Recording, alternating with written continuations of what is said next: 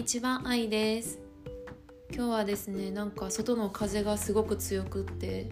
気温がまたぐっと下がった気がします。めっちゃ寒いですね。はい。で今回の本題に入る前になんですけれども、まあ、昨日ちょっと大きな出来事というか結構メンタルがぐっとあのやられてしまう出来事が、まあ、仕事でなんですけど起きてしまいまして。あのー、まあね仕事をしていれば楽しいことばっかりではもちろんなくって、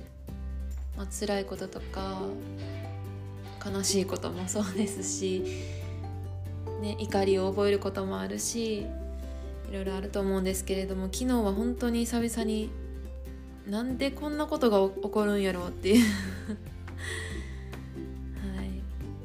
まあちょっと他にもこう重なる出来事があってなんかこう結構メンタルやられちゃいましたね。なんか最近すごくあの仕事の中で楽しいって思うことだったり充実感を覚えたりとか幸せに思うこととかも結構あってうーん、ね、幸せだなって思ってた部分があったんですけどやっぱりこう神様は いつもこう試練を与えてくださるというかあの久々に結構辛くてですね。めっちゃ弱音吐く。はい。あの店頭でいつも販売をしてるんですけれどももうお客様の前で泣いちゃうみたいなことをしてしまいまして。はい。結構メンタル的にはやられちゃったんですけどまあ一日経って一晩寝て朝起きたら、まあ、ちょっとは気持ちも落ち着いたかなと思います。いやもう昨日の自分は本当になんかこう自分で自分を褒めてあげたいぐらいもう本当に昨日はいろんなことが重なってなんでこんなにも全部私に降りかかるんだろうと思ったんですけれど私は本当によく耐えたというかやり抜いたというか少なくとも自分だけは自分を褒めてあげたいなと思います はいでは早速ですね昨日昨日のポッドキャストでもあの自分でハードルを上げて言ってしまったあの面白い内容っていうのを今回の、はい、タイトルにもあるような内容でお伝えしたいと思います。で今回のテーマがですねあの皆様もご存知かもしれないんですけれども MBTI 診断についてですねこれが結構近年すごく話題になっていてあの特にこの診断もあのやりましたっていう方も多いかもしれないんですけれども、まあ、これちょっと内容本当に面白いなと思ったので今回あのシェアさせていただこうと思います。はい MBTI 診断って何ぞやっていうところなんですけれどもこれはマイヤーズ・ブリックスタイプ指標と呼ばれるものでしてあの要は個人の性格を16タイプにあの分ける分けて考えるものですね。でそれぞれの性格タイプの、まあ、個性だったりとか特徴長所短所だったりとか、まあ、仕事の適性とかまであの調べることができるっていうことであの自分への理解をこう深めるのにすごくいいツールだなと思います。でこの MBTI 診断どうやってやるのっていうことなんですけれども結構あのインターネットで検索するとあの無料診断みたいなのも出てくるのであの今回あの概要欄の方にも一応リンク今回私があの自分の MBTI の診断をする時に使ったあのサイトをですねあの載せようと思うので興味ある方はやっていただけたらなと思います。はい、でこの性格タイプを16種類に分けるということなんですけれどもまず大きく4タイプに分けられるんですね。でその4タイプに分ける、あの要因っていうのがまず1つ目内向型であるかまたは外向型であるかっていうことと2つ目に感覚型であるのかまたは直感型であるのかっていうところと3つ目に思考型であるのかまたは感情型であるのかっていうところと4つ目が判断型または知覚型ということでまずこのタイプで、えっと、4つ大きく分けられるそうです。でその4タイプそれぞれですね。分析家タイプと外交官タイプと万人タイプと4つ目に探検家タイプ。大きくこの4つに分けられるんですね。でさらにその中に、えーと、4タイプですね。分けられることで、まあ、トータル16タイプということになるんですけれどもこのタイプを、まあ、ご紹介するとまず分析家タイプの中でも建築家タイプ論理学者タイプ指揮官タイプ討論者タイプがあります。外交官タイプの中では提唱者タイプと仲介者タイプ主人公タイプ広報運動家タイプに分けられます。万人タイプは4つに分けると管理者タイプ擁護者タイプ幹部タイプ領事館タイプこの4つですね。そして探検家タイプは巨匠タイプ冒険家タイプ起業家タイプそしてエンターテイナータイプということですね。16タイプあるんですけれどもあのこの診断自体はですねあの、まあ、いくつかあのサイトであの無料診断できるんですけれども私がこういろいろこう見た中でもあの大体こう10分ぐらいで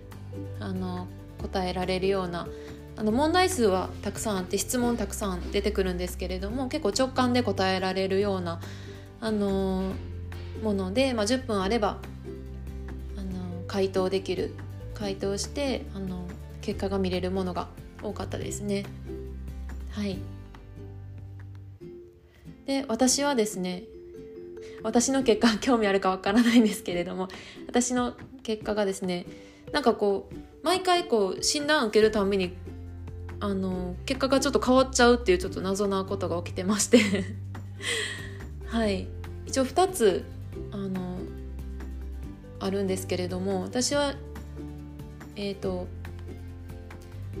外交官タイプまず外交官タイプの、えーと、提唱者と仲介者多分仲介者タイプだと思うんですけれどもたまに結果によっては提唱者っていう風に出てくることがあるんですけれども、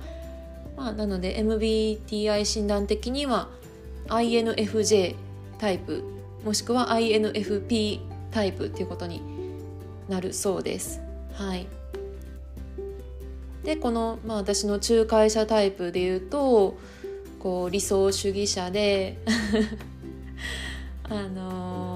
内気に見られるけれども結構情熱があるみたいなことが書かれてますね。全人口のわずか4%っていうふうにも書かれてます。